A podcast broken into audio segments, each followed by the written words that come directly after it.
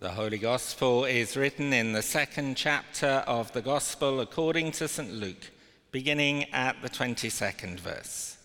Glory be to thee, O Lord. When the days of her purification according to the law of Moses were accomplished, they brought Jesus to Jerusalem to present him to the Lord, as it is written in the law of the Lord. Every male that openeth the womb shall be called holy to the Lord. And to offer a sacrifice according to that which is in the law of the Lord a pair of turtle doves or two young pigeons. And behold, there was a man in Jerusalem whose name was Simeon, and that same man was just and devout, waiting for the consolation of Israel. And the Holy Ghost was upon him. And it was revealed unto him by the Holy Ghost that he should not see death before he had seen the Lord's Christ. And he came by the Spirit into the temple. And when the parents brought in the child Jesus to do for him after the custom of the law, then took he up in his arms and blessed God and said, Lord, now lettest thou thy servant depart in peace according to thy word. For mine eyes have seen thy salvation, which thou hast prepared before the face of all people, a light to lighten the Gentiles and the glory of thy people Israel. And Joseph and his mother marveled at those things which were spoken of him. And Simeon blessed them and said unto Mary his mother, Behold, this child is set for the fall and rising again of many in Israel, and for a sign which shall be spoken against. Yea, a sword shall pierce thine own soul also, that the thoughts of many hearts may be revealed. And there was one Anna, a prophetess, the daughter of Phanuel of the tribe of Asher she was of a great age and had lived with an, an husband seven years from her virginity. And she was a widow of about fourscore and four years, which departed not from the temple, but served God with fastings and prayers night and day. And she, coming in at that instant, gave thanks likewise unto the Lord and spake of him to all them that looked for redemption in Jerusalem. And when they had performed all things according to the law of the Lord, they returned into Galilee to their own city, Nazareth. And the child grew and waxed strong in spirit, filled with wisdom, and the grace of God was upon him. This is the gospel of the Lord. Praise be to thee. In the name of God, Father, Son, and Holy Spirit. Amen. All new babies bring new possibilities into the world. That is, of course, because each of us is unique and will therefore have the possibility of doing things that no one else will or can do. Some babies grow up to be great, to become Winston Churchill or Nelson Mandela, but at the point of birth, we don't know what a new baby will be like or what he or she will do. Anything is possible. The future is completely open. But in our Candlemas reading, Simeon and Anna both knew that the six week old baby in Mary's arms was God's Messiah, the one who would bring salvation to all peoples. Now, at that time, all six week old babies had to be brought to the temple in Jerusalem.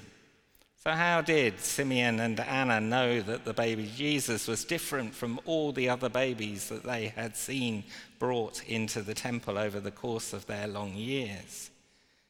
It was, of course, the Holy Spirit that led Simeon into the temple on that day so that he could encounter Jesus. And it was the Holy Spirit that had assured him that he would not die before he had seen the Lord's promised Messiah. Simeon was therefore waiting, looking out, praying for, expecting Israel to be saved. And so the Holy Spirit was with him and revealed the Messiah to him in a six week old baby boy. Often, God's work in the world and in other people is not easy to spot.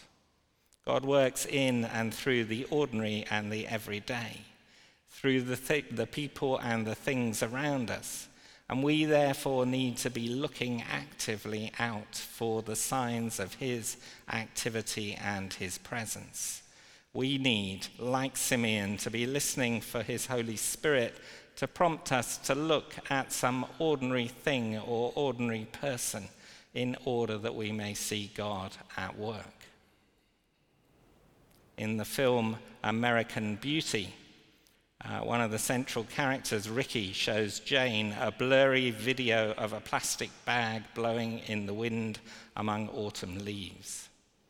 As they watch, he explains that this bag was like dancing with me, like a little kid begging me to play with it. And that's the day I knew there was this entire life behind things and this incredibly benevolent force that wanted me to know that there was no reason to be afraid ever. Sometimes, he says, there's so much beauty in the world, I feel like I can't take it, like my heart's going to cave in to encounter God as that incredibly benevolent force that wants us to know that there is no reason to ever feel afraid. We need to pay attention to the beauty of the ordinary, overlooked things in life, like a plastic bag blown and dancing on the wind. As St. Augustine said, how many common things are trodden underfoot which, if examined carefully, awaken our astonishment. We assume that because Simeon expects to die once he has seen the Messiah, that he was at that time an old man. And we know that Anna was 84 years old when she saw Jesus. Many of us, after living a while and seeing a lot, perhaps become a bit bored, even jaded, and when that happens, we stop expecting much, resigning ourselves to life pretty much as it is. Simeon and Anna didn't do that, though. They retained a sense of expectation, a sense of wonder, a sense of the marvel of life, and so they continued to look for the new thing that they were confident God would do in their midst. A singer songwriter called Victoria Williams wrote a great song called Century Plant, in which she tells the stories of older people who, have, who, who do something new in their old age. Whether that was painting or traveling or studying or joining the Peace Corps or riding the Great Grand Rapids. The century tree is a cactus plant which blooms once in a hundred years and you never know when it will bloom. And her point is that it is never too late to ask God to give us that sense of wonder and expectancy about the world in which we live. Many people at that time could not see what Simeon and Anna saw. John's gospel tells us that the world and Jesus' own people did not receive or recognize him. But to those who did receive him and who believed in him, he gave the right to become God's children. Simeon and Anna, although they were old and close to death, and Jesus was only a six week old baby, became children, God's children, because they believed that Jesus was God's Messiah. And that same possibility is there for each one of us. We may have become jaded and cynical because of what we have experienced in life. We may have become closed off to wonder. We may have rejected the possibility of God and the possibility of good. Jesus came as a newborn baby to reawaken all those possibilities in us and in our world for us to truly be born again. And that is what Simeon and Anna experienced It is what we can experience too as we respond to this child who is God's salvation for all peoples. It is never too late to recover a new sense of wonder.